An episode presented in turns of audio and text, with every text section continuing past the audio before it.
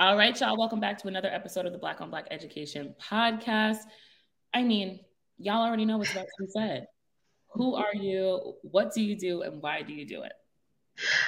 Thank you so much for having me, guys. My name is Tarsha Wiggins. I'm a licensed clinical social worker, aka psychotherapist, and I am the founder of Speak Wellness, and I do something called trap therapy.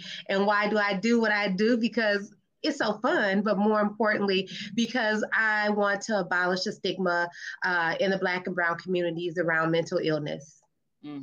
Got it. So I mean, we might as well jump right into it, because the first time I heard trap therapy, I was like, wait, what? Like, how does trap like therapy? Like, it's, you know, how does that work? How does that go together? And you know, our good friend Stacia from Sherman Phoenix out in Milwaukee, she made the original introduction, and you know, she said all kind of amazing things about you.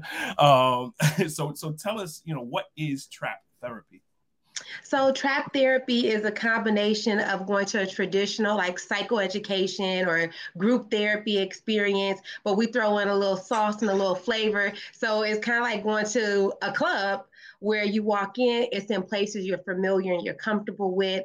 It's also a live DJ. We also have the food, free food and drink, just to help like bring all that ambiance to the situation. And then you get me, and I've been told that I'm a pretty dynamic and engaging speaker. And we use urban hip hop music to guide us through a variety of conversations or breakthrough sessions surrounding a variety of mental health topics. No topic is off limits. We're talking about depression, suicide, trauma, bipolar disorder, mood irregularities, healing, all of those topics. And it's not just necessarily focused on the mental illness aspect, but it's also about emotional wellness. I think sometimes we forget about that other realm, and it can be a spectrum at times where you can go from being in a really good, healthy, and safe and secure place. Life happens, it jolts you, and that may cause some emotional dysregulation in your life. But the goal is to get back to that wellness. So we do it like that, and we have a really good time doing it. I love to hear it. And every time since we heard about you, I have been so excited to think about what it would look like to be in that space. And I've been connecting so much to like how that would impact my students in a space like that. When I give them the freedom to listen to music in class, when I give them the freedom to breathe and to just be, I always see a different side of them come out. And so I can't imagine what it would look like to smash those two things together. I just see the beauty in the space that you created. And so like, where was this idea birthed from? Where, how do you come up with something like trap therapy? So the first part of that is I birthed Speak Wellness out of a moment where I was just really struggling. So I still work in corporate America in a role of leadership. And then in the height of the pandemic, I was raising and virtually schooling my three children at home. And I was just sitting on my front porch and on the verge of tears, just feeling completely overwhelmed. And in my moment, I'm thinking how I felt. And then I immediately thought about my cousins, my brothers, my sisters, the people that look like me, talk like me, and thinking if I'm struggling with all my education and know-how, how those other people were hurting just as well, or maybe even worse. So I started Speak Wellness, and out of that, we do a variety of different things. We do corporate education, behavioral health consultations, things like that. But I was literally working out trying to incorporate my own wellness regimen. And I'm, you know, jogging and I'm listening to my music. And I was just like, man, it'd be dope if someone like took this and just put it in therapy and just like mixed it. So I like jog on home. I like get in the house and I tell my husband about it. And he was like, that's dope. You should do that. And here we are. Oh man, I mean, I love everything you had to say there. It, you know, particularly because of how true it is that so many people suffer in silence. You know, like so many people are just not well in this not well world, and you don't always know. People put on a, you know, incredible face, and they. You just can't always tell. And then even when you can tell, you don't know what to do. And so you've actually said, you know what? I have something that I can do about it. So a couple of things, like I want to kind of get a gauge of like how people even find out about, you know, a trap therapy event, and then what's the impact that it ultimately has on someone, you know, once they come and they go through the process. Yeah. Yeah. All right. So the first part of your question is how will people know, or how can people find out? So my Instagram and Facebook at Speak Wellness is the handles for both of those. So I keep all of my information, all my content available live there. If you want inside tea, go there. You'll get all the tea. I try to be very intentional about when they're happening, where they're located. At this point, we have a couple of different iterations. We'll do like youth versions where we really keep those events free and open to the public, so there's no barrier in place. We have some exclusive editions of that, like we just hosted our first Ladies Trap Therapy, and those events are a small fee for those. But overall, if you want to know where it's going down, when, Instagram, Facebook keep you in the loop about those things. The other part to your question in terms of what's the impact, you know, I'm no statistician, we'll say, but for me, I measure my metrics of success in how many people have that aha moment in the sessions where you see their eyes get bright.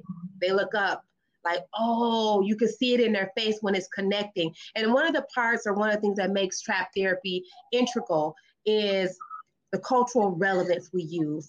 I'm using examples and speaking of colloquial terms, and we're using that mutual language where people just get it, like make it make sense. Like we're using examples of when we're talking about trauma and negative thinking and how we have distorted cognitions. And we're using examples of things that we are all very accustomed to or been exposed to. Like we'll have that saying, sticks and stones may break my bones, but your words will never hurt me. Like we were really like taught that. You were saying it on a playground. And the reality is like, no, we couldn't tell grown people they was lying back then. But the reality is that that's not true. And we go through, and I think it's just when you can use that analogy and you can give examples that like everybody know, you get that chuckle, you get that release in the room, and that tension breaks.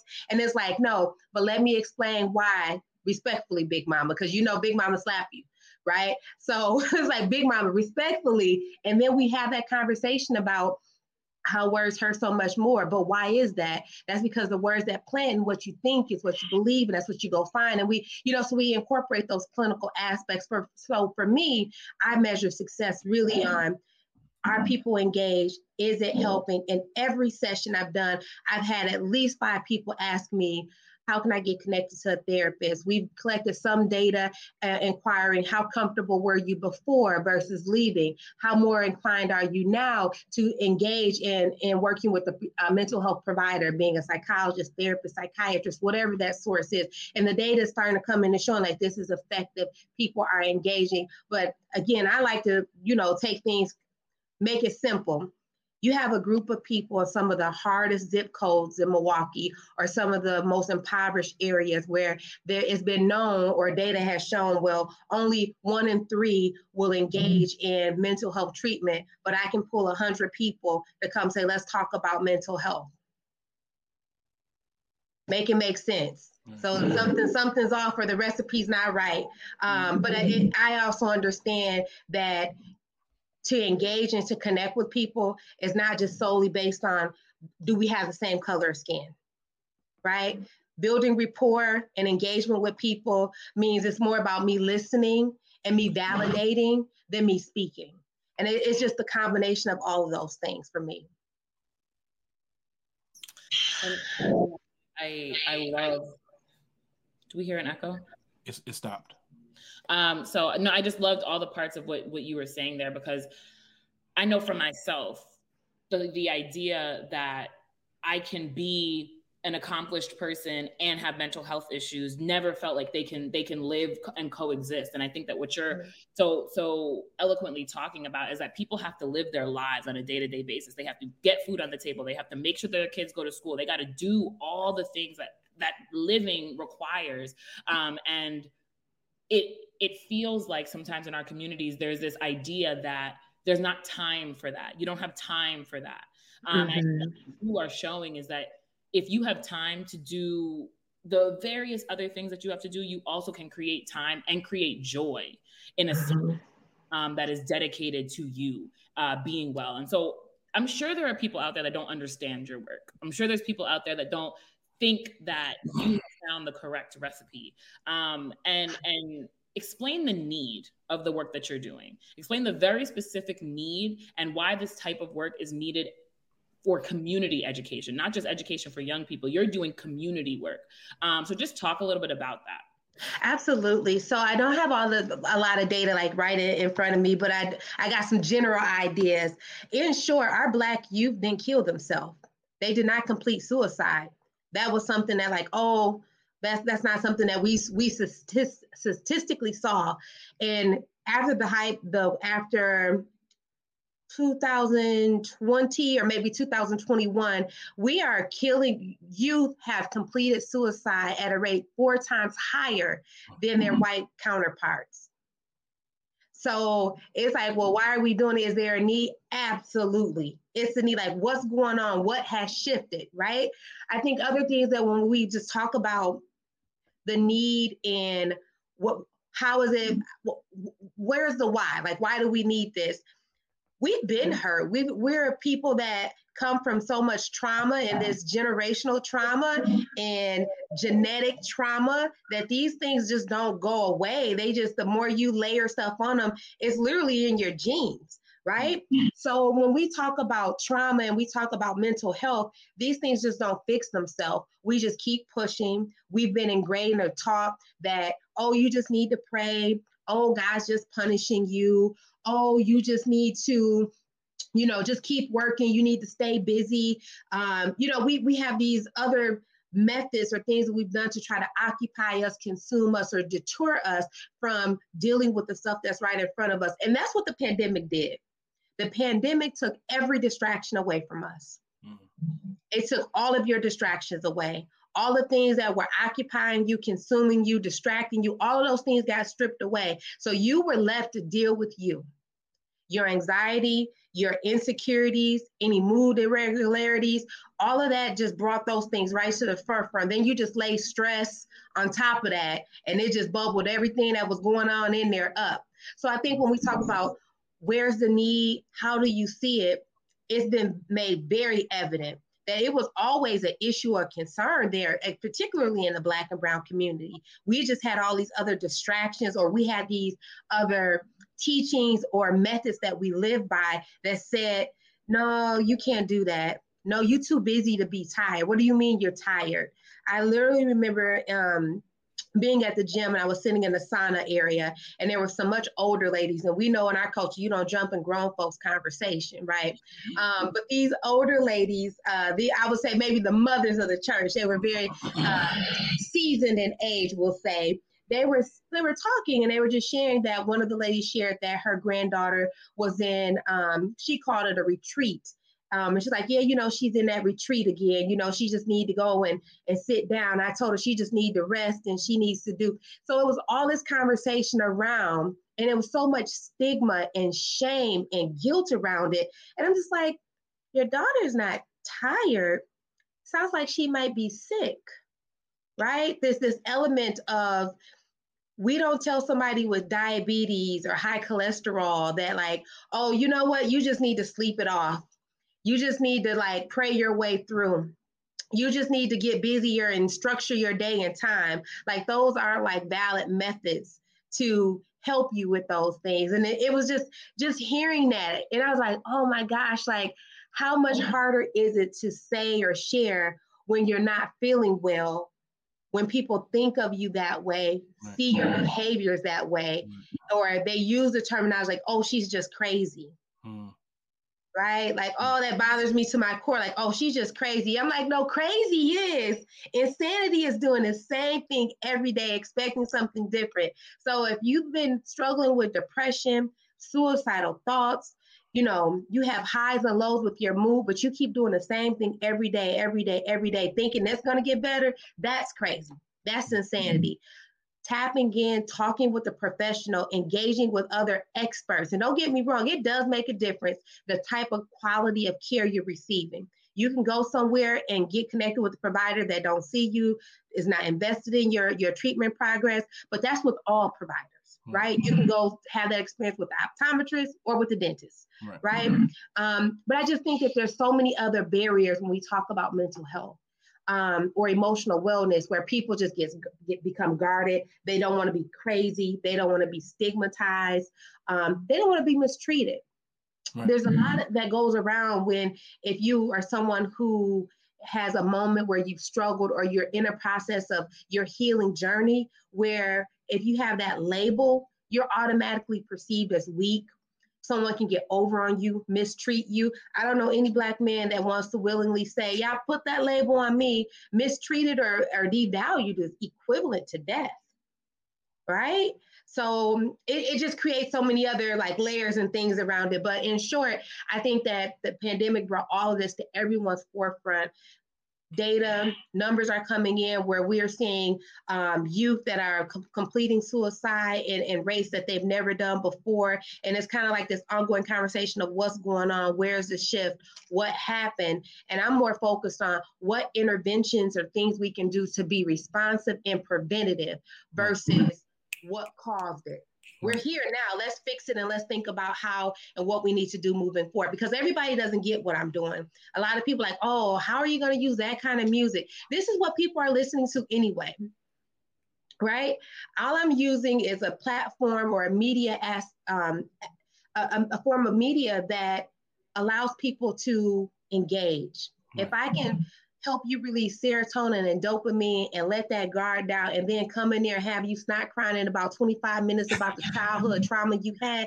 But more importantly, have you in a place where you're recognizing it and you actually are engaging in a conversation with like, I didn't realize the way I was raised or the things that I did or was done to me as a child is affecting the way I parent my children.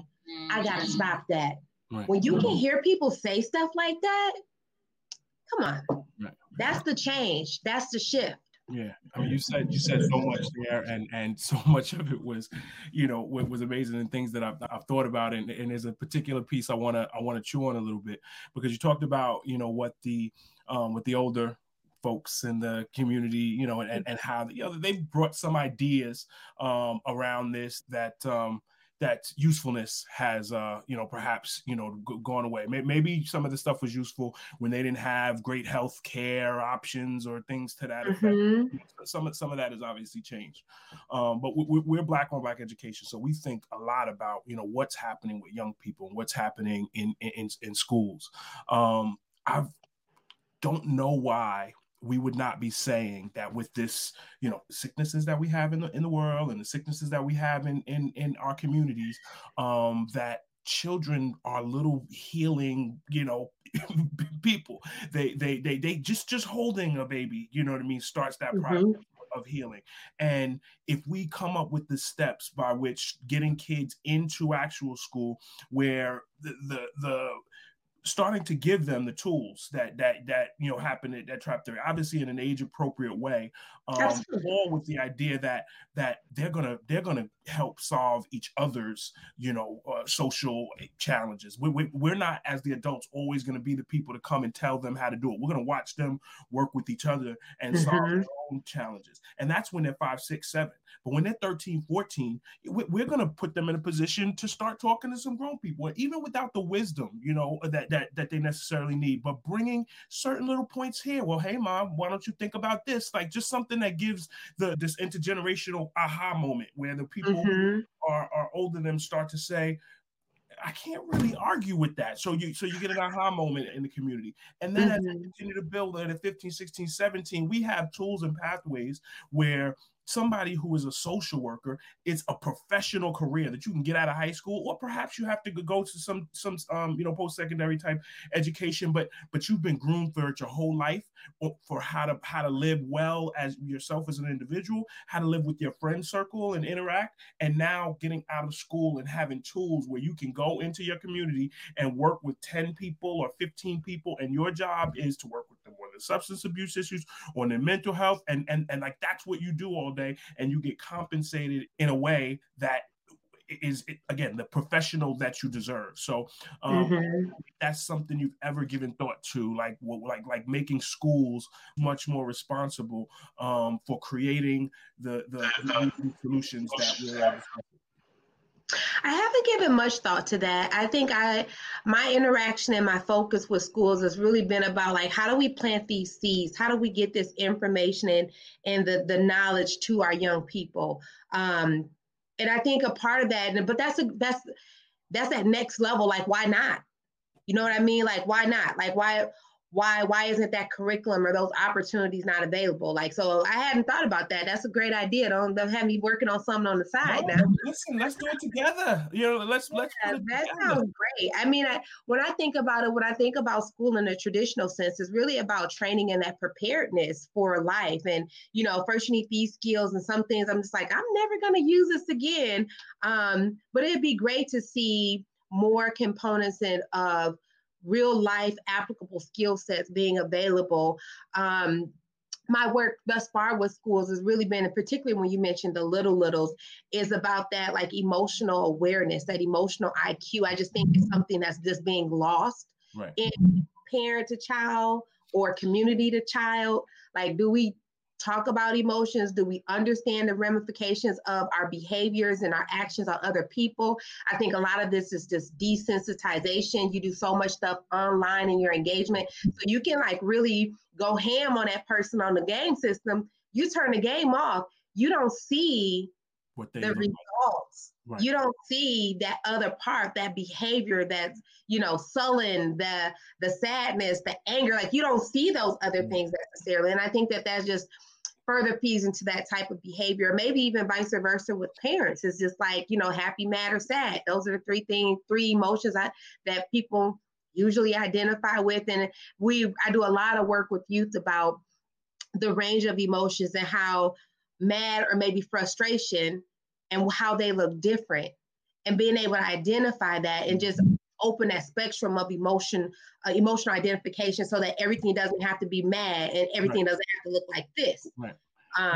It's emotional acuity. It's adding distinctions around, you know, some of those core ones. And the interesting thing is, I think, you know, Disney at least did a fantastic job of kicking it off. I think everybody should watch Inside Out. I think we should have curriculums, you know, that relate to Inside Out, because I watched the movie. I was like, this is so smart, because that's kind of what's happening, you know, inside of us. And we can expand upon, you know, adding those, you know, I don't think frustrated had a character, you know, giving them their own characters and utilizing that. So I think that would be amazing. So that could be a trap therapy extension too. Absolutely. So, Eva, I know you popped off for a little bit. We just, you know, kind of went through, you've heard me talk about before about social work and having that become something that gets done in school. So, you know, Tarsha and us, we're gonna be working on that in the future. Right. Why not? I mean, I from the first conversation that we had, I just saw the clear distinction for the need of this work in schools, right? So we recognize as Black on Black Education that we have a really huge vision for what education in the Black community eventually looks like, community education being a larger part of the public education system. But we are where we are. And so the ways that we access students, the way that we access youth, is through schools. There is a requirement by law that they go to them. And so we know that there's a space where we can already engage them. And what are the ways that we can push policymakers, administrators in schools, teachers, social workers that are working in buildings to recognize the importance of work like this? We spoke in our initial conversation about, like, my students, I have had situations where I put them and I sit them down and we meditate, and they're sitting there and they're like, what is this? And they're laughing and they're joking, and it doesn't feel safe. It doesn't feel comfortable. But then we have other moments where, like, I'm blasting whatever latest song that they're excited about. Push and P was the last like song that everybody was obsessed with, right? Yeah. And I gave them the ability to put that out. It just felt like it already triggered something in them to feel more free, to feel more light, to feel more, connected to their more natural self, because so much of school, so much of their existence as young people is conforming to what adults want from them. And so when you give them the opportunity to be free, trap therapy is letting them be free and connecting it to something that they so desperately need, recognizing that some of our students are dealing with extreme trauma and we're expecting them to go to school and to learn. And so what does it look like for them to come to school and to learn how to emotionally keep themselves well so that they can do all of the other learning? You're not learning geometry if you are not well, right? And so, like, I know that there's a huge stigma with my students when it comes to mental health. And I have a few students that are kind of a little bit more emotionally intelligent. And I think that has a lot to do with like the increase of these conversations on TikTok and Instagram and all of these things. Yep. But talk about how, although it is becoming more of a conversation, there still really is a huge amount of stigma. And we've talked about it throughout this conversation. But how have you seen, and maybe there's like a very particular anecdote with a particular person or group of people where the stigma was really broken down as it pertains to like getting mental health counseling and going to therapy? I think that it's kind of, that question is twofold. I've seen it on one side where mental health has become sensational, right? It's sexy. It's like, oh, where everyone's talking about it. Oh, I'm going to take a mental health day. So I think that there's a bulk of people where it's like, oh, I'm going to jump on this bandwagon. I'm going to buy in. And I think there's some people that still have that stigma, that guilt, that shame around it. And I think when we talk about Black and Brown communities, there's so much more weight in terms of you represent your family. You're not just you. That's all of us up in here. That's your cousin, your aunties. So I feel like because we know that, that weight is so much heavier. So you have to walk so carefully, right, about what you do, when you do things, how you do things, and you don't want to bring about that embarrassment and that shame. So I think that that's a huge layer in terms of how do we work through that. And that's one of the other things about trap therapy. It's designed for the young people, but the mama, the auntie, the cousin, the granny, the big mama, somebody got to bring them. And when we get there, we're talking about those things, but I'm very much talking to the grownups and the guardian or my person in the back of the room too, to understand that this isn't something that makes you weak. It doesn't make you crazy. It doesn't make you less of a person. We've all had moments. You have had moments where you were ready to tap out. The heaviest thing in your life where you were laying in bed and couldn't sleep and eat. You didn't say anything, but you felt that too. Because you are a person and you felt that way in your life, don't you want the people you love to not to have to experience that? To tap in and get that help, to get connected. Doesn't mean you're crazy. It means you want to live and you deserve it, right? You deserve to live in a place of joy and peace, of fullness. I work with a young lady in partial hospitalization, and we have family sessions. And one of the most groundbreaking things that she shared with me at the end of our time together is my ability to help her mother and grandmother understand what her depression was like. And the way I described it is that everybody else is living in color. Everybody else can feel the sun on their skin, but the way her life is in black and white. Mm. The full spectrum of color, the warmth on your skin. I said, she doesn't feel that. And because she doesn't feel that, and because we've all experienced that, or we've felt joy on a certain level, because you felt that and you felt so good, the people you love, you want them to have that. And supporting them in this decision to get help or to connect with someone. That's what it's about. And I think that when we have those conversations and we make it relevant and we talk about it from a place of sincerity, right? This is not a judgment. This is about not, you're not crazy or somebody just trying to make money on you and different things like that. It's like, no, when you can connect with people in an honest place, everybody has felt something in their life that's caused emotional distress.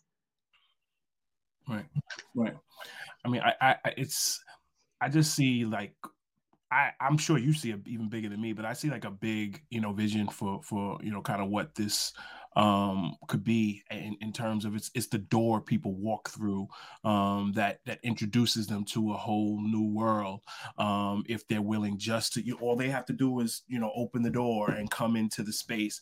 And then there's a whole world after that. So I'm curious, like I know your day-to-day is working with people after as well, but is there anything with trap therapy now where, people, where they open the door, they come, there's this sense of, wow, I hadn't thought about these things, those aha moments, and then tools, resources that you have for them after that? Yeah, so a lot of that stuff is in the works. Right now, I am 100% connected and genuine with about with people about their wellness journey. So if I can't help you, I'm going to put you on to somebody else that can. And I've been very big about that. So a lot of people reach out, oh, do you have, you see clients individually? Do you do group work? Things like that. And at this point, I do not, just because of all the other commitments I have, but I'm dedicated to getting them connected to other Black and Brown therapists that can do similar work. You know, every experience is not trap therapy. And I think that's a part of it too, where people are excited, they're motivated, and they think every therapy session will look like that. And in trap therapy, we talk about when we have those calm, intimate moments, I'm like, and this is what therapy feels like. This is what therapy can be like. No one is fixing you, solving problems. I'm listening to you, throwing in some tools. I'm in the back of the bus there like, hey, when you get to the next level, you're going to have to make some decisions. Try some of your CBT skills and see what you want to do, you know, and really guiding and empowering people to make those choices and maybe just employ some of the skill sets that we've developed and worked through together. But yeah, I'm not quite there just yet. But my goal is too, where I was like, you know, someone was like, you're like a mental health trapper. And I was like, oh, you better stop it, girl. You got it. I was like, you need a trap house, girl, a mental health trap house. You got movement on one floor. You got food on another floor. You got, you know, music up here, everything you do, you know, equine therapy on deck, like everything. Equine therapy? Oh, that's just like animal therapy, horse therapy. Got it. Yeah. So my overall arching goal is that, you know, making a platform visible for people to tap in, and then we figure out what we need to do moving forward. But in my ultimate iteration is that we're going to develop something good. It's God-given, and it's going to be big, and it's going to be in books, and then it's going to be something where, like, you got to go through an accreditation to be able to this to some degree. So lots of things in the work, and I'm just very excited about the opportunity to, if nothing else, engage and help people in their wellness journey. Yeah, as you should be. I mean, I see the vision. I can't wait for the vision, and I will 100% be in the trap house as soon as it is in existence. And so I think, like, if anybody has listened to this conversation, I know that they're going to be wondering how they can access you, how they can access your work, how they can make sure that they engage with all that you have to offer, because I want to engage with all you have to offer. So please let the people know how they can find you and your work. Awesome. Absolutely. So Facebook and Instagram is at Speak Wellness. You guys also can connect with me at my website, www.speakwellnessbh.com. I'm super responsive to social media stuff. That's just what people like to do. Sometimes it'd be a lot for me. I'm like, woo wee, we just talked. But those are the best ways to engage with me. And I'm open and willing. We're excited about the summer and just our different iterations of trap therapy. Worship and therapy is on deck for us. We ain't leaving our saved and sanctified people out because they don't listen. You know, they too holy for urban music. So we're gonna talk about how your church hurt in the church. And how do you heal, and what does trauma look like there? And how we're not saying that we can't trust God for healing. I'm a trust him because he comes through for me, but he also put people on earth to help you too. And I may be that person for you. So we got that coming in the works. And then we also are looking at couples editions, where it's like, how do we have healthy relationships so that we can have healthy households and healthy little ones running around too. So we just have so many things in the works in terms of what's next and how can people engage, or different areas where people may be more or less interested in it. If you will. So, yeah. I imagine anybody listening to this is interested in some way, shape, form, or fashion. What I want you to tell them or tell us as well is, you know, what supports do you need? Like we need we need this. We all of the above. So we need it. What's the support that you require in order to put this together and make it something that becomes a significant part of healing our community? Awesome. I'm so glad you asked that question because, you know, I'd be humble. I don't be wanting to ask the stuff. I don't send it. You know, I'm going to just do what I'm supposed to do, and it's going to show up for me. At this point, I am self-funded. So me and my corporate job and my honey or my baby, we are self-funding Speak Wellness and Trap Therapy. So what we need, or what's needed, is sponsorships. We're looking for donations of any kind, $1, $0. We got, what's the joke? You got to change or the folding kind. So either of those platforms, will certainly reach out. We're willing to do community and corporate partnerships. We're willing to travel. We've had some opportunities looking out in Florida and different states where people are saying, hey, what's this? We want to tap in, and what does that look like? So ultimately, we're just in that, that first year, we just hit one last month. So we're still growing and cultivating a lot of things on our end. But we're very eager to work and partner with other individuals that are like-minded and are committed to the emotional wellness of the Black and Brown community. I just love it. Sorry, go ahead, Eva. No, I said I just love it, and I can't wait to see where you are this time next year, because I know it's going to be an incredible, incredible place. Thank you. Smell a Trap Therapy New York weekend coming, like, you know what I'm saying? We'll love it. I was like, oh goodness, let's get it. Well, actually, I guess we can do both Trap Therapy on Saturday and then worship therapy on Sunday. Like you're saying, we could flip it. We can do Sunday, Sunday. We'll start with the Lord. You know, I'm down for all or any of the above. So yeah, I would love to. That would be awesome. And I think even just bringing it to the community, you know, like something different. Something new. I think a lot of times people are just like, they want to be entertained.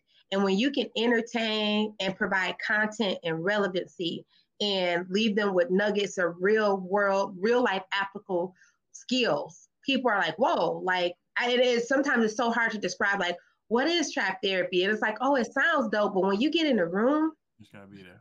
Nothing like that. Like, man, what? I don't know if I want a two-step or if I want to get my pen out and write down how I need to start working on me. And, you know, and that's exactly the feeling that we want everyone to leave with. And we literally in some sessions swagging and surfing. No, I gotta. We can do it eventually. Listen, I love it. So that just brings us to our last, but certainly not least, question. We always like to flip this thing around. You are the interviewer. We are the interviewees. And anything you'd like to ask us on the topic, shoot away. Oh, so I had two things. I'm like, ooh, which one's gonna be better? Okay, so I'm gonna roll with this one. In the work that you guys done so far in your growth and engagement and all of that, particularly around mental health, emotional wellness, what advice do you give to others that are in this field and that's seeking to partner or to further build, or just like how they tap in and keep your efforts that you've already got in place rolling? That's such a good question. I think we have been in such a space of growth the last couple of months and ideating and foundation building that we haven't leveraged the relationships that we have as much as we know that we should. But I think that what has helped, and the ways that we do need support, it's reach out. Comment on a post, message us in DMs, send an email. Like, I think that the ways that we have engaged with the community that we've created thus far was being okay with sending that cold email, deciding that like it was okay to say, oh, hey, y'all, I know that we told you we were going to email you on this day, but burnout is real and we didn't. And being transparent about the work and how difficult the work is, and recognizing that the only way that we're going to be able to advance the work is together. And so It's saying, you support the work that we do, we support the work that you do, but we might not always be able to show up for you in the way that we'd like to. And so like, let's figure out how we hold each other accountable and show up for each other to make the load feel a little lighter. Right. Yeah. And I would add that you know, a lot of the engagement hasn't been direct to student. It's been to teacher to student.